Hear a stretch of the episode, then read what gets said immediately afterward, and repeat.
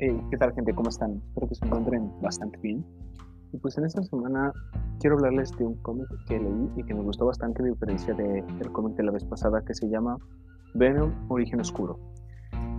Es bastante corto y es autoconclusivo, consta simplemente de cinco números y puedes encontrarlo en un tomo recopilatorio y pues es bastante bueno para las personas que quieran iniciarse en el mundo del cómic o aquellos que quisieran saber más del trasfondo de uno de los personajes más conocidos dentro de Marvel y dentro del universo de Spider-Man, que es Venom. En este cómic básicamente se nos hace un recuento de cuál ha sido la historia de Eddie Brooke, más que la del simbionte en sí mismo, y de cómo es que llegó al punto de que Spider-Man es como la razón para vivir, como su existencia, la única razón por la que él está vivo y que busca constantemente destruir la vida de Spider-Man básicamente, ¿no? El cómic inicia presentándonos la infancia de Eddie Brooke. Él aparentemente es un niño normal, con una familia normal. Vive en un barrio bueno, no se ven aparentes problemas de ningún tipo. Sin embargo, eh, en las primeras páginas vemos que un padre y, su hija están buscando a un gato perdido. Entonces hay algunos niños de la zona que pasan y deciden ayudar a esta chica a encontrar su gato y encuentran a Eddie Brooke que está saliendo de su casa y les dicen que esta chica perdió su gato, que lo ayuden a buscarlo. Eddie acepta y aquí es donde viene algo bastante extraño y es que Eddie baja al sótano de su casa y en una caja con un martillo arriba este, tiene al gato encerrado. Entonces Eddie agarra al gato y se lo da a la chica. Entonces aquí todos se sorprenden porque pues lo encontró bastante rápido. El padre de la chica le agradece a Eddie Brooke y le dice que es muy buen chico, que su padre debería de estar orgulloso por él, etc. Entonces los chicos se sorprenden bastante porque no pasó mucho tiempo de que le dijeron que esta chica había perdido a su gato y de repente Eddie ya lo había encontrado. Y le preguntaron que cómo lo hizo, cómo fue que lo encontró tan rápido. Y Eddie les dice que fue sencillo, ¿no? Y lo dice con una sonrisa bastante rara y extraña, como para tratar de agradar más que nada a las personas. Después, en los siguientes paneles, eh, aparece una escena en donde está con su padre. Y aquí te das cuenta de por qué Eddie hacía lo que hacía. Resulta que la familia de Eddie está conformada por él, su hermana y su padre, ya que no tienen mamá. Entonces eh, están cenando y su Eddie se emociona bastante y le quiere contar a su papá qué es lo que hizo ese día. Quiere que lo reconozca, quiere que esté orgulloso de él. Pero su padre se enfada al momento de que le empieza a hablar y le dice que no lo están molestando porque está leyendo el periódico. Después pasa otro panel en donde están Eddie y su padre viendo la televisión y están viendo alguna clase de reportaje eh, relacionado con un juicio una de estas personas que es parte del juicio está dando como su declaración y Eddie le dice a su padre que este tipo claramente está mintiendo. Su padre se extraña bastante y le pregunta que cómo es que se da cuenta. Eddie dice que él siempre se le ha facilitado ver cuando una persona miente y que él es un mentiroso. Entonces su padre se sorprende y le dice que tal vez tenga razón y que él debería de dar las noticias. Tal vez así de vez en cuando llegarían a la verdad. Esto hace que Eddie se ponga muy, muy feliz y le pregunta a su padre que si realmente cree que sería bueno haciendo eso. Entonces, esta es una de las razones por las que Eddie después querría ser periodista, porque es como el único reconocimiento que le dio su padre a Eddie. Eh, dentro de la familia de Eddie, sabemos que su padre está bastante enfadado, se podría decir, molesto, el punto es que siente alguna clase de rencor hacia Eddie, puesto que durante el parto de Eddie su madre muere, y eso es lo que los deja sin una madre y a su padre sin esposa. A pesar de que su padre diga que no lo pueden culpar por eso a Eddie, él sabe cuando una persona miente y se da cuenta de que su padre simplemente lo dice para no lastimarlo. Mm, Eddie es criado en una, en una familia católica y por la falta de su madre y porque sabe que su padre en cierta forma no es que lo odie, pero sí le tiene cierto rencor, por así decirlo.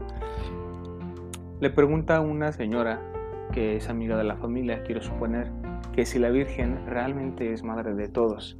la señora le dice que sí, que en cierta forma es madre de todos y de que ella la cuidará en todo lo que haga. Eddie recapacita y dice que él mató a su madre, por lo que es un hecho bastante traumático para Eddie.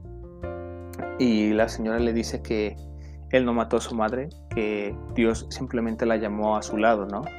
Y que el mismo Dios le dará como las herramientas para que él pueda buscar como un tipo de reemplazo o una forma como distinta de suplir ese amor materno, por así decirlo. Y Eddie lo dice que lo intenta. Entonces, aquí es cuando después se nos presenta en el cómic lo que Eddie vive durante la secundaria y parte de la preparatoria tal vez, que es cuando está tratando de encontrar alguna novia. Eddie se hace un adolescente bastante retraído, bastante inseguro de sí mismo y de sus habilidades y de sus capacidades. Entonces, al parecer, la única forma que tiene Eddie de interactuar con las personas es si él de primeras se ve como un héroe, se ve como alguien que te ha ayudado. Es por eso que para tener contacto con una de estas chicas, que era porrista, lo que hace es robarle sus pompones y después encontrársela casualmente en los pasillos, hablarle y decirle que si esos pompones no eran suyos, que él casualmente se los había encontrado. La chica le dice que sí, que ella pensó que alguien se los había robado y que ya no los iba a poder recuperar. Entonces aquí Eddie, cuando se los devuelve, ve como una oportunidad para poder entablar una conversación con esta chica, pero la chica claramente no le interesa a Eddie. Y antes de que siquiera él pueda comentar algo más relacionado con los pompones o cualquier otro tema, la chica le dice que no importaba tanto de todas formas porque se los regalaban y se tiene que ir. En ese momento Eddie se frustra, por así decirlo, siente que está perdiendo el control de la conversación y sabe que la chica no le interesa, por lo que rápidamente la toma de la muñeca y la sujeta tan fuerte que la lastima. Esta chica le dice que la suelte y Eddie entra en razón, por así decirlo, y la suelta, ¿no? Un detalle que se me pasó aquí también mencionar es de que Eddie le dice que él es parte del equipo de lucha, creo que era, y ella era una de las animadoras ahí. Entonces, después de que esta chica se va, Eddie entra a los vestidores y resulta que Eddie realmente no era parte del equipo como tal, es decir, él era simplemente la persona de mantenimiento, la que simplemente se encargaba como de lavar los uniformes, etc. Y Eddie utiliza como las mentiras para poder acercarse a las personas, pero no una clase de mentiras como... ¿Cómo explicarlo? No una clase de mentiras que tengan que ver como con cosas cotidianas de, de lo que hace diariamente, sino como cosas que lo llenen de estatus. Es decir, no te va a mentir sobre qué comió, sobre dónde vive, etcétera, sino que te miente sobre cualidades o aptitudes que él realmente no tiene, como lo sería ser capaz de luchar. Probablemente en en el club de pelea él intentó pasar las pruebas de lucha, pero claramente no fue apto y sin embargo el entrenador le dijo que si él quería podía formar parte del equipo siendo el de mantenimiento. Eddie lo ve como una oportunidad para poder hacer como más creíble su mentira, puesto que como él tiene uniformes y chaquetas del equipo, puede utilizarlas para decir que es el mismo. Entonces aquí ocurre una reflexión que Eddie dice, y es de que a pesar de que en, la sociedad en general siempre se tiene como que la igualdad es algo que va siempre hacia adelante, realmente no es cierto, porque el débil siempre se va a aprovechar del fuerte. Y él lo ve como que una distinción entre el que él tiene y el que no tiene. Y el que tiene puede ser poder de distinta índole, puede ser físico, político, económico, intelectual, etc. Y que no importa qué clase de poder tengas, si te sientes amenazado por alguien que no está a tu nivel, siempre vas a tratar como de rechazarlo y de hacerlo menos que tú, ¿no? Entonces, estos chicos obviamente se molestan con él por utilizar los uniformes del equipo y lo golpean. Sin embargo, cuando está en las clases con su maestro, hay algo que resuena bastante en Eddie, y es que la conclusión a la que llega su maestro de lo que significa ser un periodista es de que ellos deciden qué es la verdad y qué es ficción básicamente ellos controlan lo que es la verdad. Y pues básicamente esto en Eddie, que es francamente un mentiroso compulsivo, de que todo lo que tiene que decir sobre sí mismo es basado en mentiras realmente, esto lo ve tal vez como una oportunidad, ¿no? De que tal vez siendo periodista le pagarían por decir mentiras o engrandecerse a sí mismo. Entonces, inmediatamente se nos pasa a otro panel en el futuro en el que ella está en la universidad o a punto de entrar en la misma. Eh, cuando lleva sus admisiones, el director le dice que hay como unas inconsistencias con sus solicitudes porque a pesar de ser un estudiante de preparatoria, al parecer tuvo una pasantía en un periódico bastante, bueno, no bastante, sino algo importante. Entonces, le dice que el número que le dio de referencia eh, le da como a otro lugar que no es el periódico que dijo haber estado de pasantía. Entonces se rápidamente va a un periódico, perdón, va a un teléfono público para tratar de convencer al director de que realmente es la pasantía ahí, haciéndose pasar por otra persona. Y aquí es cuando conoce a otra chica. Y es lo que les digo, Eddie siempre trata de mentir para poder generar una conversación, ¿sabes? Entonces, eh, cuando conoce a esta chica, Eddie le dice que él es nuevo en la ciudad y que si puede ayudarlo a encontrar su departamento donde se está quedando. La chica accede y eso fue en la tarde y durante todo el día hasta la noche, hasta llegar a un barrio bastante peligroso. Pero Eddie le dice que realmente él no vive a las afueras de la universidad, sino que tiene un dormitorio dentro de la universidad y que simplemente hizo eso para poder hablar más con la chica. Es aquí cuando suceden tres cosas. La primera es de que unos maleantes tratan de matarlos o asaltarlos, no estoy muy seguro. Y entonces empujan a la chica y ella cae y choca contra un hidrante y queda inconsciente. Eddie, bastante cobarde, les dice a ellos de que no importa que tomen a la chica y que lo dejen ir a él, que no dirá nada. Obviamente esos vatos no acceden y ahí es cuando llega Spider-Man y lo salva, por así decirlo y le dice que tome una avenida que ha estado patrullando durante bastantes noches y que es mucho más segura y se va. Entonces Eddie está a punto de irse y dejar a la chica ahí sola, pero este, se despierta y ve que todos están tumbados en el piso y Eddie le dice que fue él el que lo hizo. Y es aquí cuando pone de nuevo esa sonrisa falsa, de falsa seguridad y de falso logro, que es la misma que pone cuando es niño, ¿no? Entonces, me imagino que gracias a este evento y posibles eventos que sucedieron después, es que ya pasan a otro panel cuando Eddie ya es un adulto y se casa con esta chica. Entonces, por eso podemos ver que la vida de Eddie básicamente está basada en mentiras, siempre está basada en aparentar algo que no es. Y realmente creo que hasta ese punto jamás alguien lo ha cachado como en, en que está mintiendo. Por ejemplo, cuando trae el gato, nadie sospecha que él se robó al gato. Cuando va a la pasantía del Chronicle, aparentemente el director jamás se dio cuenta de que realmente no hizo su, su pasantía en ese periódico que había dicho. Y esta chica pues jamás descubrió que él realmente no la salvó, que no acabó con esos maleantes, por así decirlo. Entonces, vemos que la vida de Eddie siempre estaba basada en mentiras y que a él le funciona. De hecho, en los primeros paneles de cuando está con su esposa, está leyendo el periódico para el que, eh, para el que él supuestamente está trabajando y le pregunta que en dónde está su nota, su, su, reportaje y Eddie le miente diciendo que por lo general cuando hay muchas cosas terminan recortando lo que es como de menor importancia y que por eso el suyo nunca aparece, ¿no?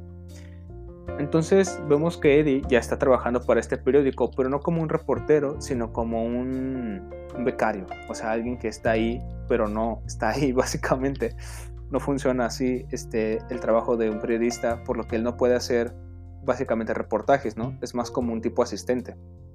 Entonces él trabaja para un tipo que aparentemente es como el bueno de los buenos reporteros que tiene ese periódico y le dice que tiene muchas cartas y que simplemente lea las que estén como, ah no, que vea las cartas y que las más legibles se las ponga en su escritorio para él poder hacer su columna. Dentro de estas cartas está la carta de un asesino en serie que mató por primera vez a una oficial de, policía que ya había salido su reportaje ese mismo día. Y la carta le dice que si quiere saber más sobre él, va a llamar a un teléfono público a las 12 de, la noche, creo es. Entonces Eddie va y obviamente él se adjudica la historia. Entonces Eddie ve en este asesino en serie como su, su golpe de suerte, ¿no? Como su gran oportunidad de oro para poder ser lo que jamás ha sido. Y sin embargo, Eddie está bastante requejo de que eso termine. Hay un punto en el que el asesino le pide a, a Eddie que se vean en persona, porque él ya no quiere hacerlo más. Ya Eddie ha hecho bastantes reportajes, ya ha contado su historia, y sin embargo Eddie le dice que él siente que aún la gente no ha entendido bien cuál es su motivación. Por lo que Eddie sabe de que si este asesino se entrega o le pasa cualquier cosa, básicamente su carrera se acabó porque él no es un buen periodista.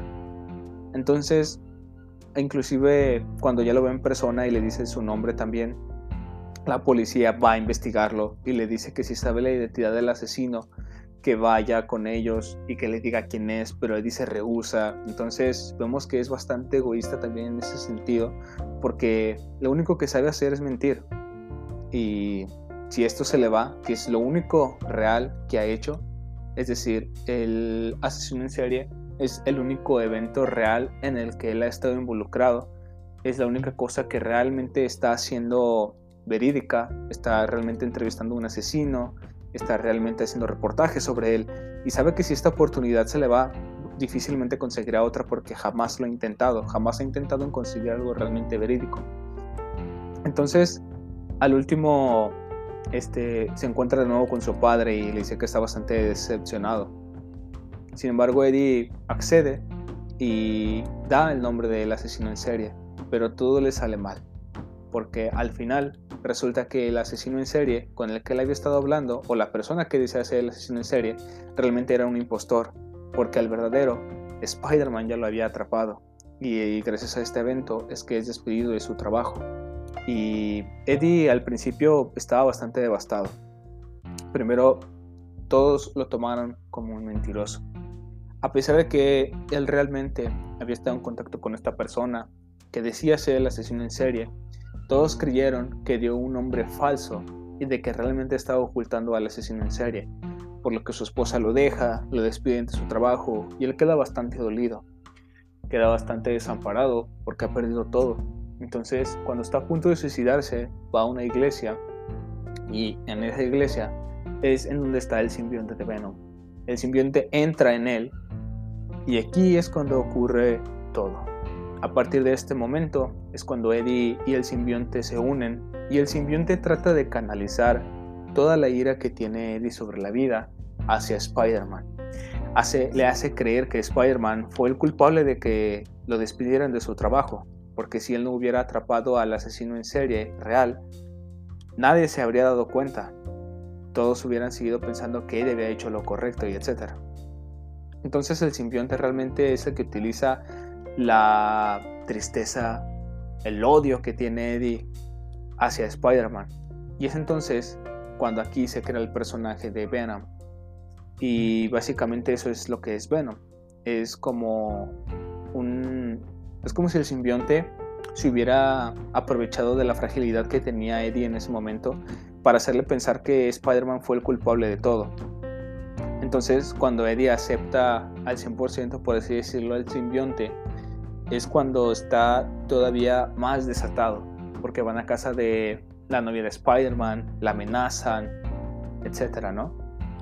Entonces, a mí realmente este origen del personaje me gustó bastante, puesto que profundiza muchísimo en la vida de Eddie Brooke y te das cuenta, por lo menos en este cómic y en esta continuidad, que no sé si será canon o no, que la verdadera razón por la que Venom odia a Spider-Man o Eddie Brooke es de que simplemente Eddie está siendo utilizado por el simbionte como un vehículo para poder acabar con Spider-Man.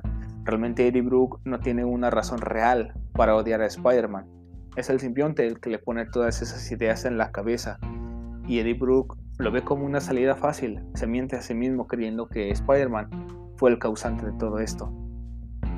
Además de que Eddie Brooke también ve que como Spider-Man se saca fotos de sí mismo Ah, porque esa es otra.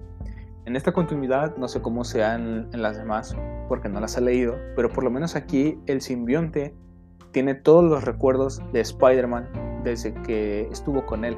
Es decir, desde la Secret Wars hasta que se deshizo de él, tiene todos esos recuerdos, por lo que sabe que Peter Parker, ese reportero, realmente es Spider-Man. Y pues sabe su identidad, básicamente. Entonces, a pesar de que Eddie es una persona bastante dolida, no es en sí mismo una persona mala, puesto que per se jamás intentó lastimar a alguien, jamás trató de matar a alguien. Sin embargo, el simbionte es, el, es como la fuerza realmente desencarnada, es como el mal que entra en Eddie Brooke cuando está en un momento de mucha debilidad y es lo que lo hace tener odio a Spider-Man. Entonces, a mí este origen realmente me gustó mucho porque ves, gracias a este origen, por así decirlo, que Eddie Brooke es como un tipo Hulk, puesto que hay dos personalidades dentro de un mismo personaje. Por un lado tenemos a Eddie Brooke, que es una persona bastante retraída, bastante deprimida, bastante, que le cuesta bastante socializar, bastante mentirosa, pero no malvada. Y por el otro lado tenemos a Venom, que es un ente de odio, de rencor, de repulsión hacia Spider-Man. Pero realmente no es Eddie Brooke, es la unión de estos dos entes, Eddie Brooke y el simbionte, lo que crean a Venom.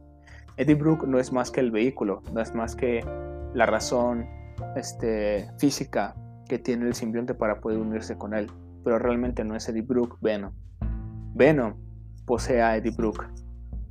Entonces a mí este origen me, encanta, me gusta bastante y creo que no lo están retratando también en las películas que está sacando Sony de, de Venom, ¿no? Por un lado, no, realmente no he visto las películas, simplemente he visto el segundo tráiler, pero ya desde el tráiler de la segunda película ves que la dinámica entre Venom o el simbionte y Eddie Brooke es más como de chistes, es más como de amigos y no es tanto así, la verdad. Creo que ese, esa dinámica no me gusta tanto.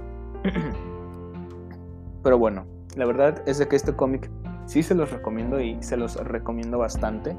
Es Venom, Origen Oscuro, tiene solo 5 números, es bastante corto y te da una profundidad muchísimo más este, amplia de lo que conlleva todo el personaje, porque realmente aquí el personaje es Eddie Brooke y el ente por el cual se crea Venom es el simbionte, pero el simbionte realmente es maldad, o sea, es, odio.